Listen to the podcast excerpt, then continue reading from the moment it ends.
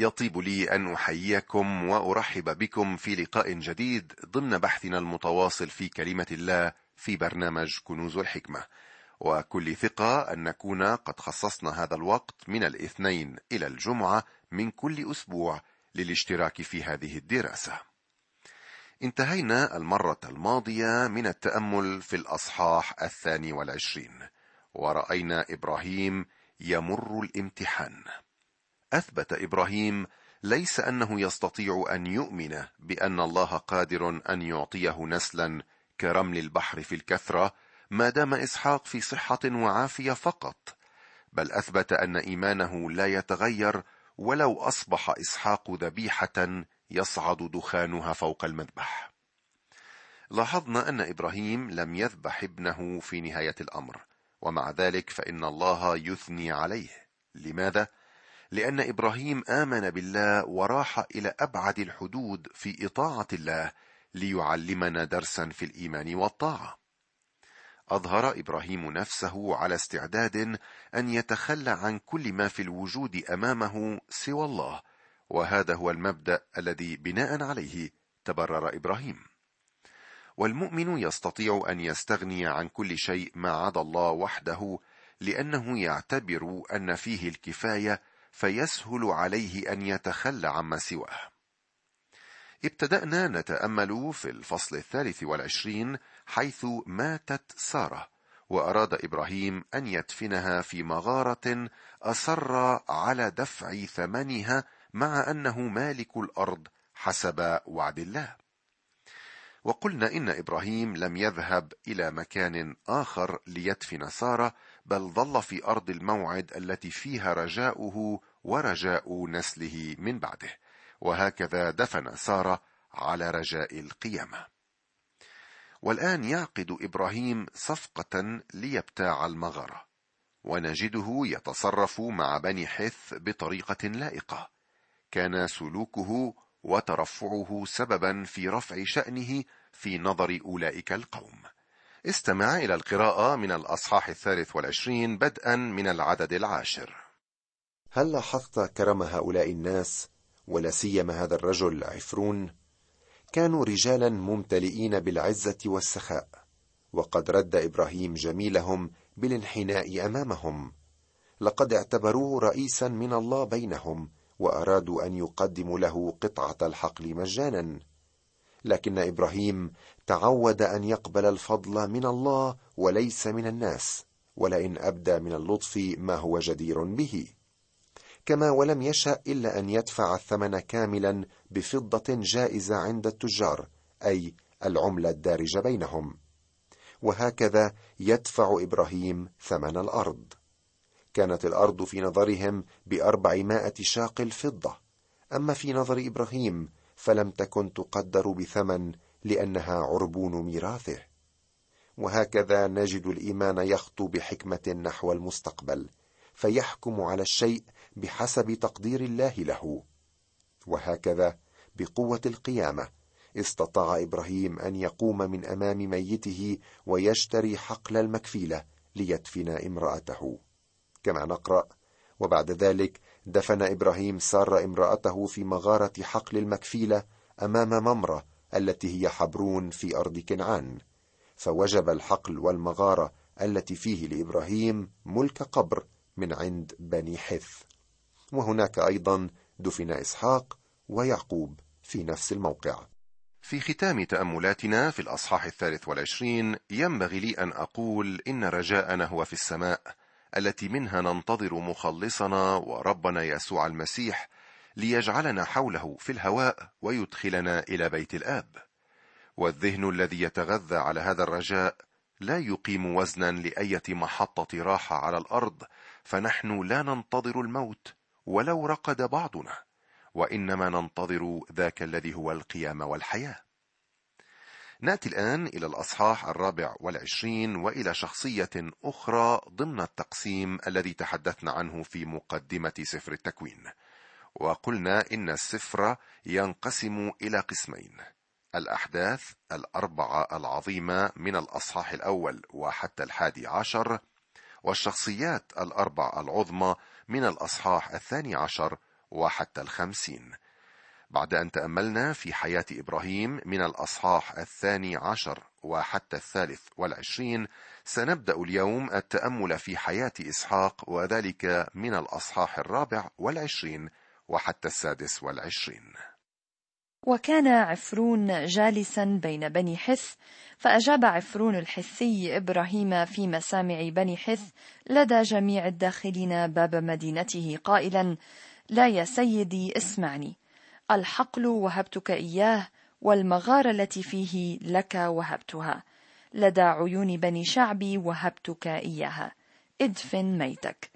فسجد إبراهيم أمام شعب الأرض، وكلم عفرون في مسامع شعب الأرض قائلا: بل إن كنت أنت إياه فليتك تسمعني، أعطيك ثمن الحقل، خذ مني فأدفن ميتي هناك.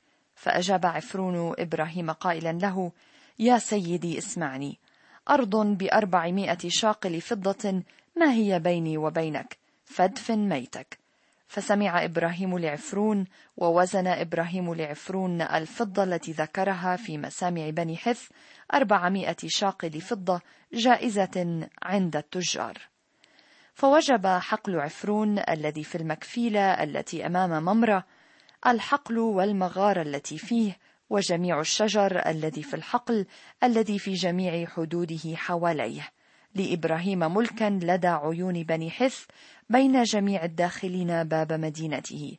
وبعد ذلك دفن إبراهيم سارة امرأته في مغارة حقل المكفيلة أمام ممرة التي هي حبرون في أرض كنعان، فوجب الحقل والمغارة التي فيه لإبراهيم ملك قبر من عند بني حث. هناك ثلاثة أحداث رئيسة في حياة إسحاق، وقد رأينا منها اثنتين. الحدث الأول كان ولادته، والثاني كان تقديمه ذبيحة، أما الثالث فهو حصوله على عروسه. يقولون يوجد ثلاثة أحداث هامة في حياة الإنسان: ولادته، زواجه، وموته، وليس لديه خيار إلا في الحدث الثاني، وأحيانا حتى في الزواج لا يستطيع أن يختار. سنتحدث الآن عن الكيفية التي بها اجتمع إسحاق بعروسه. أرسل إبراهيم خادمه إلى أرض حاران ما بين النهرين لينتقي زوجة لابنه إسحاق، وسنرى قصة حب رائعة تبين أن الله يهتم بمن تتزوجين أختي المستمعة، وهو يهتم بالمرأة التي ترغب الزواج منها. صديقي المستمع، هناك مؤسستان أعطاهما الله للعائلة البشرية: الزواج والحكومات، مؤسستان عالميتان غاية في الأهمية. وعندما تتفكك هاتان المؤسستان فإن المجتمع بأكمله ينحل. البيت هو عماد المجتمع، والله يعرف ذلك، فأسس الزواج ليعطي المجتمع قوته وثباته. هكذا الحال بالنسبة للحكومات التي يجب أن تسيطر لتحمي الإنسان من أخيه الإنسان. حياة الإنسان مقدسة، من أجل هذا أعطى الله تلك القوانين. المهم في الموضوع أن الله هنا مهتم بقصة الحب التي تحياها يا صديقي. ما أجمل أن يزين الله هذه القصة ويكون الأول فيها. وتذكر أن المعجزة الأولى التي أجراها الرب يسوع في حياته على الأرض كانت في حفلة عرس في قانا الجليل. نعود إلى الأصحاح الرابع والعشرين من التكوين، والذي يعتبر من أغنى فصول الكتاب المقدس، لأنه يحكي قصة حب تعود إلى البدايات. نجد سردا رائعا للطريقة التي يلتقي بها إسحاق برفقة زوجته، وفي ذلك درس روحي قيم. زيجات كثيرة ذكرت في الكتاب، لكن واحدة منها لم تشغل هذه المساحة من كلمة الله كالتي شغلتها زيجة إسحاق من رفقة التي هي رمز للكنيسة عروس المسيح. هناك شيئان أود أن تلاحظهما مستمعي العزيز بينما نتأمل في هذا الأصحاح. أولا، هناك قيادة الرب لأولاده في أمور حياتهم، ولا يوجد أروع من ذلك. حتى في تلك الأيام كان يوجد أشخاص يبحثون عن إرشاد الرب وهم مستعدون لإطاعته. يوجد من يريد أن يقنعنا أن تلك الأوقات تعود إلى إنسان الكهوف غير المتحضر، ولكن لا تصدق حرفا من هذا الكلام مستمعي، إذ نرى هنا إنسانا متمدنا يقوده الله في كل خطوة يخطوها. وإذا كان الله قد قاد حياة هؤلاء الأشخاص، فإنه حتما يستطيع أن يقودك ويقودني اليوم. الأمر الثاني الذي ينبغي أن نلاحظه في هذا الأصحاح هو الصراحة والوضوح اللذان تحلت بهما رفقة في صنع قرارها بالذهاب مع الخادم لتكون زوجة لإسحاق. أرجو مستمعي أن تبقي قلبك مفتوحا وأذنك صاغية بينما نتأمل في هذه القصة العجيبة. نقرأ من الفصل الرابع والعشرين من الآية الأولى وحتى التاسعة. وشاخ إبراهيم وتقدم في الأيام، وبارك الرب إبراهيم في كل شيء. وقال إبراهيم لعبده كبير بيته المستولي على كل ما كان له: ضع يدك تحت فخذي، فأستحلفك بالرب إله السماء وإله الأرض، ألا تأخذ زوجة لابني من بنات الكنعانيين الذين أنا ساكن بينهم، بل إلى أرضي وإلى عشيرتي تذهب، وتأخذ زوجة لابني إسحاق. فقال له العبد: ربما لا تشاء المرأة أن تتبعني إلى هذه الأرض، هل أرجع بابنك إلى الأرض التي خرجت منها؟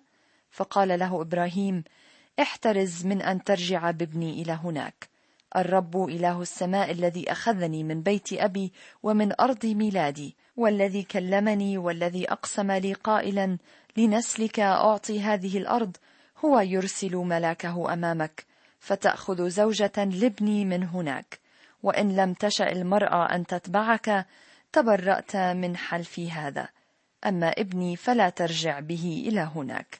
فوضع العبد يده تحت فخذ إبراهيم مولاه وحلف له على هذا الأمر. بعد كل البركة التي أخذها إبراهيم من الله، يريد الآن أن يؤمن زوجة لابنه إسحاق، ولكنه لم يكن يريد زوجة له من بين بنات الكنعانيين عبدة الأوثان. من أجل ذلك يرسل عبده إلى بلاده في حاران لإحضار زوجة من هناك. وقال إبراهيم لعبده كبير بيته المستولي على كل ما كان له: ضع يدك تحت فخذي. هكذا كان يتم القسم في تلك الأيام، وليس برفع اليد اليمنى ووضع اليد اليسرى على الإنجيل.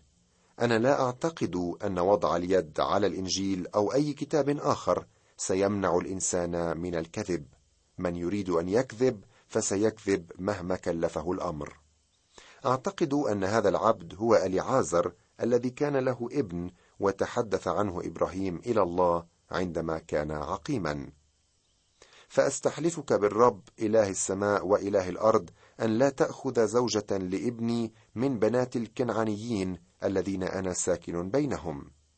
أخي المستمع، إذا كنت أبا أو كنت أما أختي لأولاد في سن الزواج، فأناشدكم ألا تسمحوا بأن يتزوجوا من الكنعانيين، من أهل العالم الذين لا يعرفون المسيح المعرفة الحقيقية، فكما يقولون أنهم سيناسبون الشيطان، ومن يناسب الشيطان لا يعرف سوى المشاكل. لاحظ أن إبراهيم أصر أن يأخذ إسحاق زوجة من شعبه، ولكن على ألا يترك هذه الأرض لأنها أرض الموعد.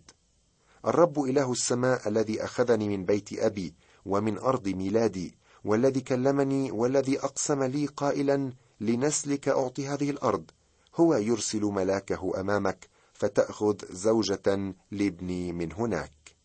مرة أخرى يظهر إيمان رجل الإيمان، فهو يوصي عبده بالاتكال على قيادة الرب في اختيار الزوجة. الإيمان بالرب يا صديقي ليس قفزة عمياء في الظلام، بل هو اتكال على مواعيد الله. لدينا شيء مكتوب منه كما كان لإبراهيم. لقد أبرم الرب عهدا مع إبراهيم، لهذا قال لعبده أن الرب قسم له. هل لاحظت كيف كان إبراهيم يتكل على كلمة الله وعلى مواعيد الله؟ نعم يا صديقي، الإيمان ليس مقامرة أو مراهنة، بل هو أمر حقيقي، هو اتكال على شيء ملموس، على كلمة الله. وإن لم تشأ المرأة أن تتبعك تبرأت من حلف هذا، أما ابني فلا ترجع به إلى هناك. وكأني بإبراهيم يقول إن لم يتم الأمر كذلك فلابد أن الله لديه شيء آخر، وهو حتما لا يريد لابني أن يتزوج من الوثنيين. هذا هو الإيمان، الإيمان العامل بكلمة الله. يريدنا الله أن نؤمن بكلمته لا أن نؤمن فقط. من الجهل الاعتقاد بأننا نجبر الله على فعل أي شيء نريده فقط لأننا نؤمن. يريدنا الله أن نأتي باحتياجاتنا إليه، ولكن يجب أن يعود القرار باستجابة صلواتنا له وحده وليس لقوة إيماننا. كان إبراهيم يعتمد على الرب، لم يطلب منه شيئا محددا، ولكنه كان واثقا أن الرب سيجري الأمر حسب ما يراه مناسبا، وهو لا يفعل إلا الأفضل. فوضع العبد يده تحت فخذ إبراهيم مولاه وحلف له على هذا الأمر. والآن سنتتبع رحلة العبد إلى حران، وستقرأ لنا ميسون مشكورة من العدد العاشر وحتى الحادي والعشرين من الفصل الرابع والعشرين. ثم أخذ العبد عشرة جمال من جمال مولاه ومضى وجميع خيرات مولاه في يده، فقام وذهب إلى أرام النهرين إلى مدينة ناحور، وأناخ الجمال خارج المدينة عند بئر الماء وقت المساء وقت خروج المستقيات، وقال: أيها الرب إله سيدي إبراهيم، يسر لي اليوم واصنع لطفا إلى سيدي إبراهيم. ها أنا واقف على عين الماء، وبنات أهل المدينة خارجات ليستقين ماء، فليكن أن الفتاة التي أقول لها أميلي جرتك لأشرب، فتقول اشرب وأنا أسقي جمالك أيضا، هي التي عينتها لعبدك إسحاق، وبها أعلم أنك صنعت لطفا إلى سيدي. وإذ كان لم يفرغ بعد من الكلام، إذا رفقة التي ولدت لبتوئيل ابن ملكة امرأة ناحور أخي إبراهيم خارجة وجرتها على كتفها، وكانت الفتاة حسنة المنظر جدا وعذراء لم يعرفها رجل، فنزلت إلى العين وملأت جرتها وطلعت، فركض العبد للقائها وقال: اسقني قليل ماء من جرتك. فقالت: اشرب يا سيدي، وأسرعت وأنزلت جرتها على يدها وسقته، ولما فرغت من سقيه قالت: أستقي لجمالك أيضا حتى تفرغ من الشرب. فأسرعت وأفرغت جرتها في المسقى، وركضت أيضا إلى البئر لتستقي، فاستقت لكل جماله، والرجل يتفرس فيها صامتا ليعلم أأنجح الرب طريقه أم لا. كانت قافلة كبيرة تلك التي تحركت لانتقاء العروس. خرجت الفتيات لاستقاء الماء، وإذ بهن يسقين الجمال الماء. كانت النساء وقتئذ يقمن بأعمال شاقة كالاعتناء بالماشية وسقيها، أما الرجال فكانوا يهتمون بأمور التجارة وأعمال أخرى. كان الخادم ينتظر أن تفرغ الفتيات من أخذ الماء قبل أن يسقي جماله. لاحظ مدى اتكال العبد على الله بعد أن نبهه إبراهيم لذلك، وقال: أيها الرب إله سيد إبراهيم، يسر لي اليوم واصنع لطفا إلى سيدي. ها أنا واقف على عين الماء، وبنات أهل المدينة خارجات ليستقين ماء، فليكن أن الفتاة التي أقول لها أميلي جرتك لأشرب، فتقول اشرب وأنا أسقي جمالك أيضا، هي التي عينتها لعبدك إسحاق، وبها أعلم أنك صنعت لطفا إلى سيدي. وكأنه يقول: أنا لا أعرف من هي البنت بين كل أولئك الفتيات، مسؤولية الاختيار تقع عليك، فأرجوك يا رب أن تختار لي. فعلا ما ألذ الاتكال على سيد المسيح، من بوعده الكريم أطمئن أستريح. من برأيك كان الخادم سيختار؟ كرجل أعتقد أنه كان سيختار الأجمل. لا يوجد أي خطأ في الجمال يا عزيزي، بل على العكس، كل شيء في الطبيعة جميل هو من صنع الله، وهو الذي منح الجمال الأنثوي للمرأة، ولا عيب أن ينظر الرجل إلى جمال المرأة الذي منحه إياه الله ويعجب في ذلك. وإذ كان لم يفرغ بعد من الكلام، إذا رفقة التي ولدت لبتوئيل ابن ملكة امرأة نحور أخي إبراهيم خارج وجرتها على كتفها، وكانت الفتاة حسنة المنظر جدا وعذراء لم يعرفها رجل، فنزلت إلى العين وملأت جرتها وطلعت. أترى مستمعي؟ كانت رفقة جميلة. فركض العبد للقائها وقال اسقيني قليل ماء من جرتك، فقالت اشرب يا سيدي، وأسرعت وأنزلت جرتها على يدها وسقته. ولما فرغت من سقيه قالت أستقي لجمالك أيضا حتى تفرغ من الشرب. لم تكن رفقة جميلة فحسب، بل ومهذبة ورفيعة الأخلاق. فأسرعت وأفرغت جرتها في المسقاة، وركضت أيضا إلى البئر لتستقي، فاستقت لكل جماله. كانت الجمال في عطش شديد حسب الظاهر، والرجل يتفرس فيها صامتا ليعلم أأنجح الرب طريقه أم لا. كان الخادم يتساءل ما إذا كان ذلك إرشادا من الرب أم لا. لقد اقترب وقت برنامجنا من نهايته ولا بد من التوقف، ولكن قبل ذلك اسمح لي صديقي المستمع أن ألفت انتباهك إلى حقيقة إرشاد الرب في كافة أمور حياتنا. لا يوجد أفضل من الصلاة في مختلف ظروف حياتنا وأمورها، وبخاصة الصلاة في الروح، فإن إرشاد الروح القدس وقيادته أمر مميز لأبناء الله.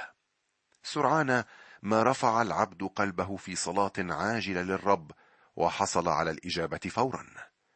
يا ليتنا نضع أمورنا دائما بين يدي أفضل من يهتم بأمورنا، ونطلب إرشاده في كل صغيرة وكبيرة في حياتنا.